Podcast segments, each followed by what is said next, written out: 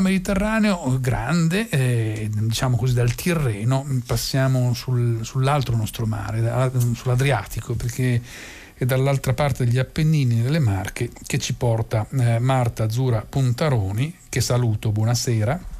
Buonasera a tutti. Che è l'autrice di Noi non abbiamo colpa, un romanzo uh, minimum fax di 17,190 euro pagine.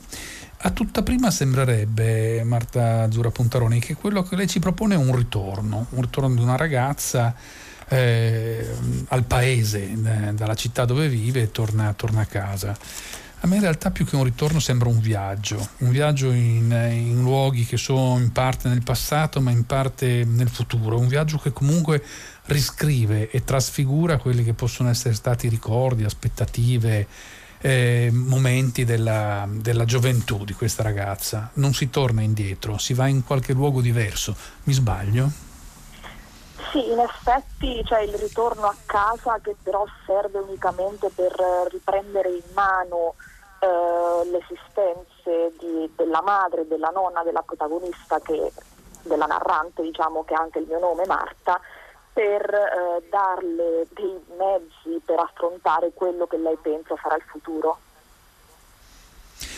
Un racconto profondamente al femminile, l'ha detto lei stessa, una, una, un narrante che ha il suo stesso nome, una madre, una nonna, una sorella, un gruppo di amiche. È un universo molto femminile quello dove lei ci conduce.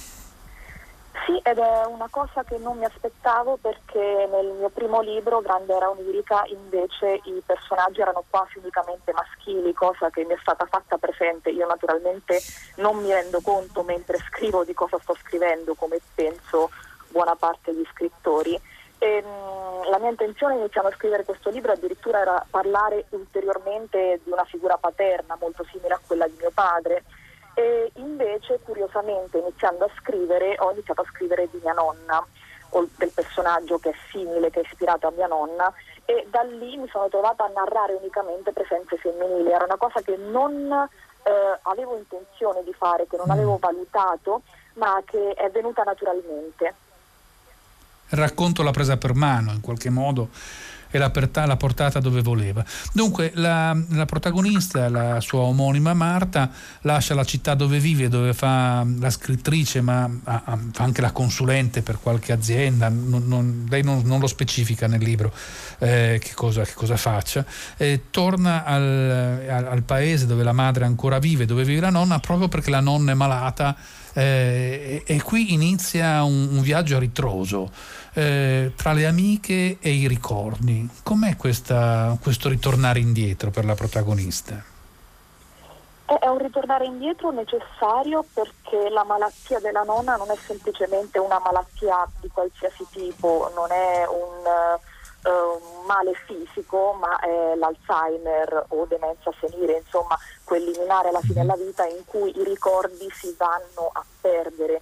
Quindi oltre al fatto che la protagonista torna praticamente per aiutare la madre nella gestione di questa nonna che inizia a perdere ricordi, inizia a perdere capacità di badare a se stessa sempre di più durante il libro, anche per tenere assieme in un certo senso la storia e la famiglia e anche la, la sanità mentale della famiglia. Mm. Si trova ad essere perno nuovo perno della famiglia, quello che mh, ho notato succede spessissimo, ovvero che solitamente è la donna all'interno della famiglia che è un perno, non un leader, non qualcuno che comanda, che decide, ma qualcuno a cui tutti quanti si rivolgono, qualcuno attorno a cui gira il resto della famiglia. Questo personaggio inizialmente è la madre, venendo a mancare eh, la capacità di gestire la casa, la capacità di ricordare, venendo a mancare l'animo stesso della nonna, è la figlia che si ritrova a dover, Marta che si ritrova a dover tenere un pochino insieme sia la storia che l'animo della famiglia. Eh, sì, in, in, realtà è come un diventare adulti. Spesso si dice che si diventa adulti all'adolescenza, eh, in, questi, in, questi, anni fatidici. In realtà credo che si diventi veramente adulti quando cominciano a venire meno quelle difese che abbiamo di fronte alla morte, che sono le generazioni che, che ci precedono.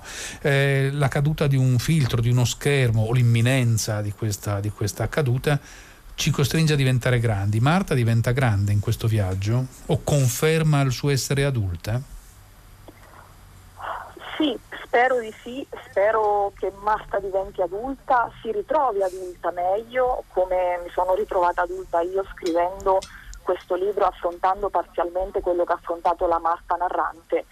E sì, e non, non, si diventa adulti quando curiosamente uno pensa che, di diventare adulto quando va a vivere da solo, quando inizia a guadagnare i soldi, quando diventa capace di badare a se stesso.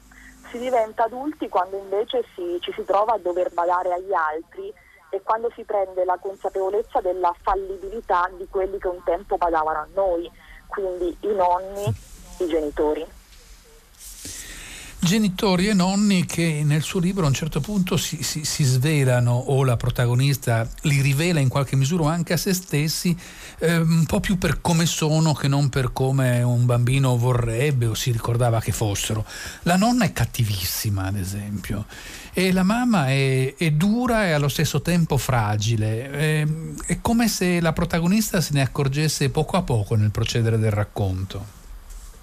Sì, soprattutto questo libro è stato per me personalmente un tentativo di ritrovare eh, mia nonna e non ritrovarla come nonna, ma ritrovarla come persona, come personaggio, come essere umano che ha avuto desideri, che è diventata quello che è adesso eh, grazie a delle esperienze, delle storie che io naturalmente ho soltanto sentito in maniera collaterale, in, in maniera non consapevole quindi sì, c'è questa nonna cattivissima, ma che è molto simile alla mia nonna, eh, una nonna che ha fatto la guerra, che mm, eh, diciamo, ha una certa tendenza al risparmio, una nonna che è simile a moltissime nonne eh, della mia generazione, diciamo.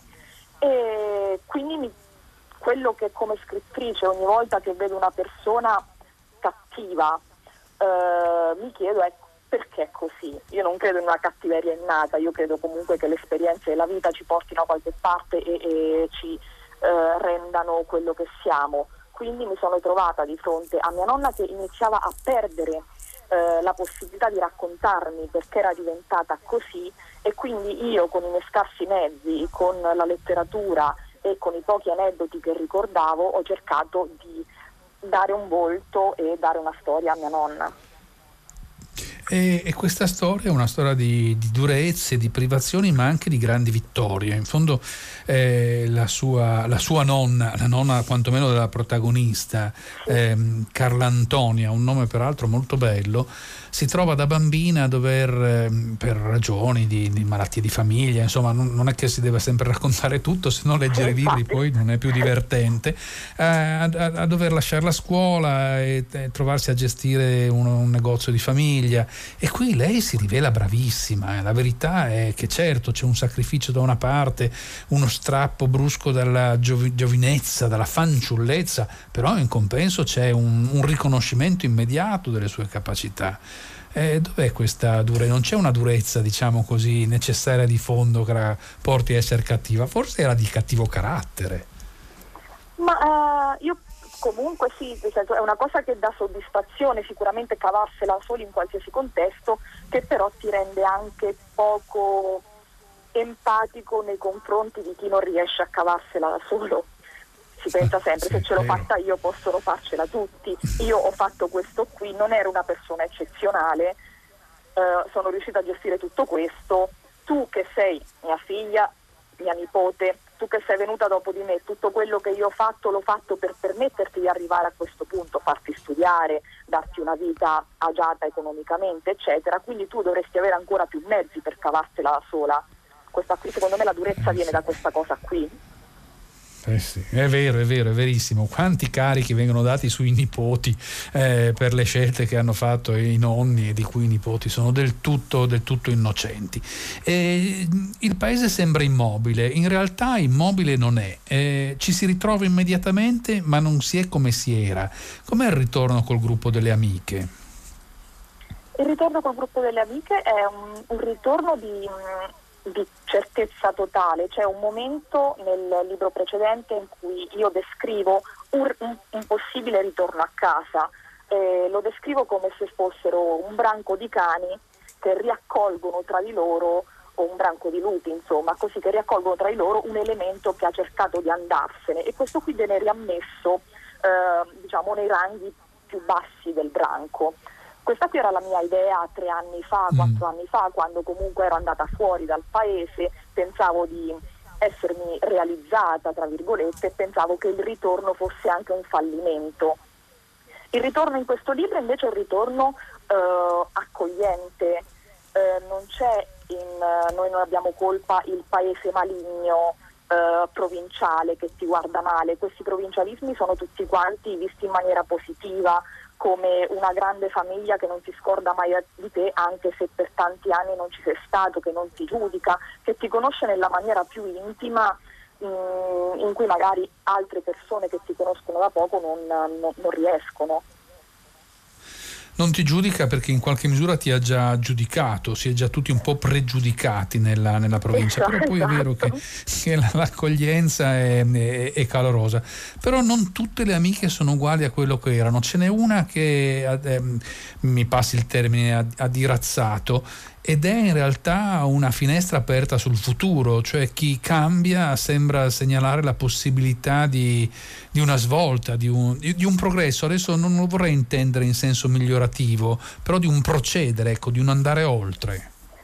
Ma eh, il personaggio di Sonia, che è un pochino l'amica perduta del gruppo di amiche, noi non abbiamo colpa, quindi quella che ehm, viene persa di vista, che probabilmente ha fatto una finaccia ehm, mm. quella che veniva infatti dalla provincia giudicata, quella che i professori dicevano questa qui chissà che fine fa, questa qui finirà morta cocainomane o eroinomane, insomma la classica cosa che dicono i professori delle ragazze alle medie o nei primi eh. anni alle superiori un po' più esuberanti che magari non riescono benissimo a scuola perché eh, pensano ad altro, che ehm, la, la, narrante, la narratrice Marta comunque eh, pensa a questo personaggio, pensa a Sonia e si mette dalla parte di questi professori, nel senso lei dà per scontato che Sonia sia finita male.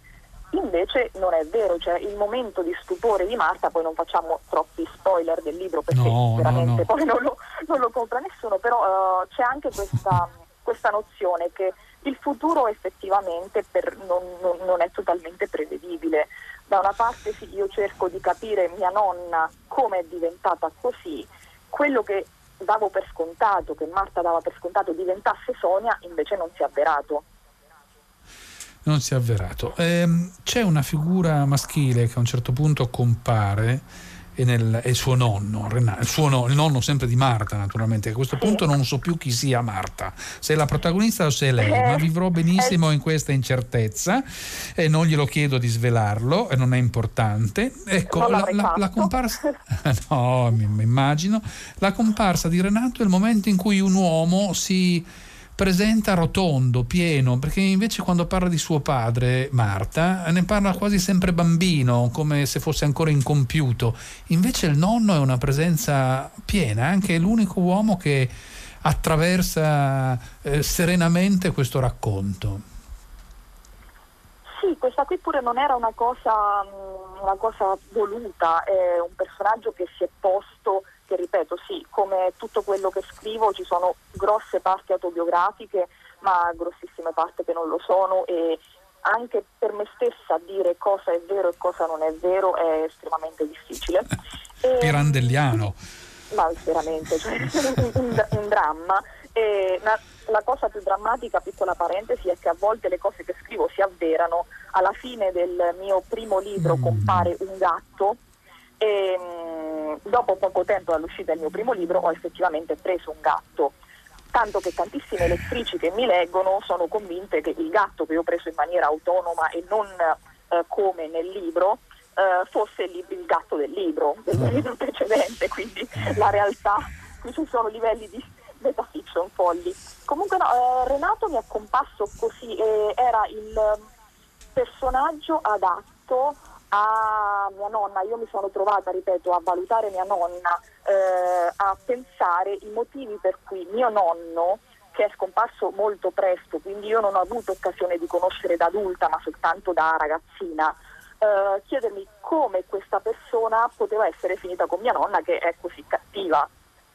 Quindi Renato è comparso così rotondo, adatto a compensare certe, non certe cattiverie, ma certi estri, certe aggressività, una certa anche forza di mia nonna.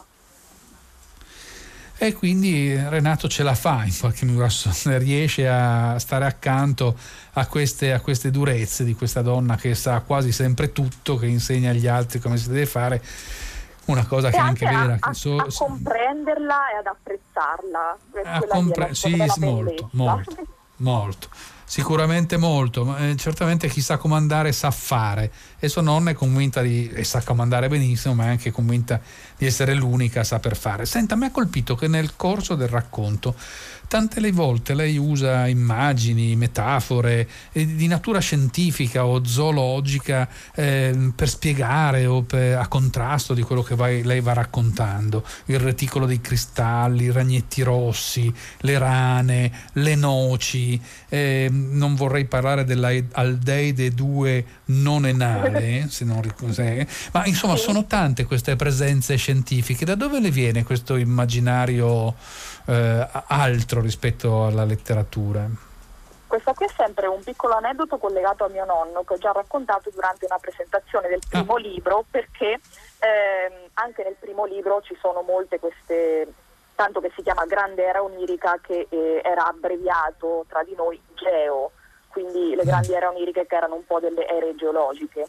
E, ehm, questo qui perché mio nonno, avendo dalla storia si intuisce che è molto simile, fatto abbastanza soldi da, poter mandare, da potersi comprare la casa nuova negli anni 60, questa casa nuova aveva lo studio, oggetto che prima del dopoguerra non mm. era pensabile, non era utile, cioè che ci fai con lo studio, c'era lo studio, c'era la scrivania, c'era la libreria, e, però mio nonno non è che fosse un grandissimo lettore, non aveva libri da portare in questa nuova casa e quindi li comprò al metro dai figli di un notaio che era morto e mise tutti questi libri in libreria.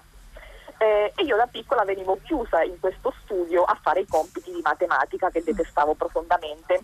Eh, pur di non eh, fare questi compiti di matematica mi arrampicavo su questa libreria e prendevo queste vecchie enciclopedie mm. eh, e me le leggevo per passare tempo. Quindi mi è rimasta sempre questo, questo interesse un po' enciclopedico per, e, e, un po' anche ottocentesco, diciamo, per le scienze naturali. Eh sì, eh, in realtà sono come delle, delle aperture, dei piccoli, dei piccoli squarci. Eh, molto, molte pagine le dedica alle badanti, al rapporto complesso che si deve instaurare all'interno di una famiglia con queste persone che si trovano a essere maltrattate dagli anziani, a, a dover convivere con realtà difficoltose, nel, nel, caso di Carlo Antonio maltrattatissime, insomma, ma normalmente non è facile, perché gli anziani come i bambini diventano immediati, perdono i filtri. Com'è stato il rapporto letterario naturalmente con queste certo. badanti, con queste figure? Come, come le ha pensate?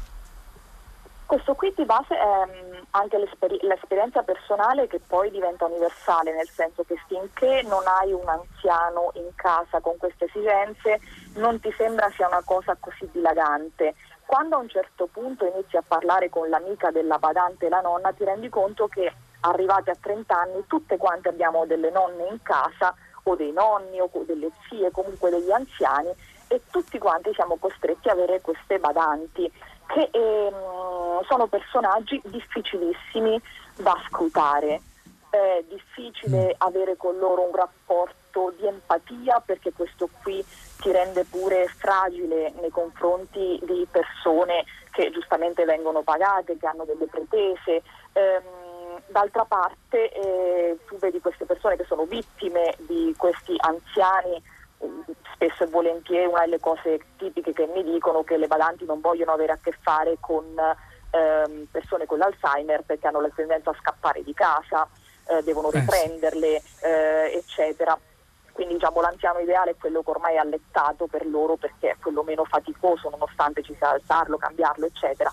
Quindi mh, mm, io ho cercato comunque sempre per, eh, anche per il senso di colpa fortissimo che avevo nei confronti di queste donne, di parlare con loro il più possibile con le difficoltà della lingua, eccetera, perché comunque eh, l'idea di questa persona sola eh, con questo guscio di essere umano che è l'anziano che hai in casa, ehm, che passa tutto il giorno a badargli quando il ruolo tuo sarebbe badargli.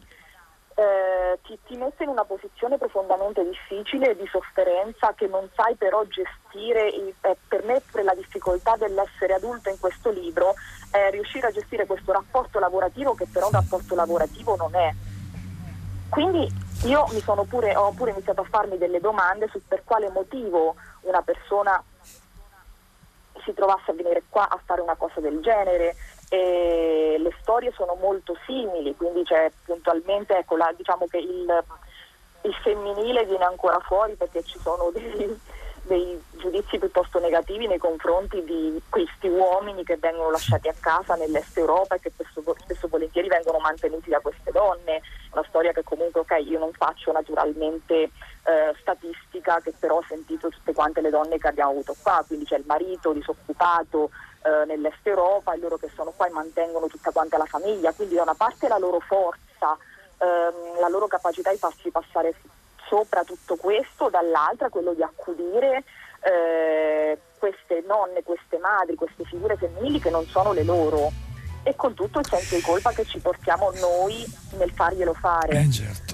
E infatti confesso che le pagine che lei dedica a questo rapporto, agli incontri, alle, a, alle avvisaglie che, che, che, vengono offerte a queste persone sulla durezza del, di sua nonna, della nonna, della protagonista di cui dovranno occuparsi, di questo immaginarsi le loro vite, sono tra le pagine mm, dire, più forti da un certo punto di vista, proprio perché mettono di fronte la protagonista con quella che è un'età adulta difficile, difficile da gestire.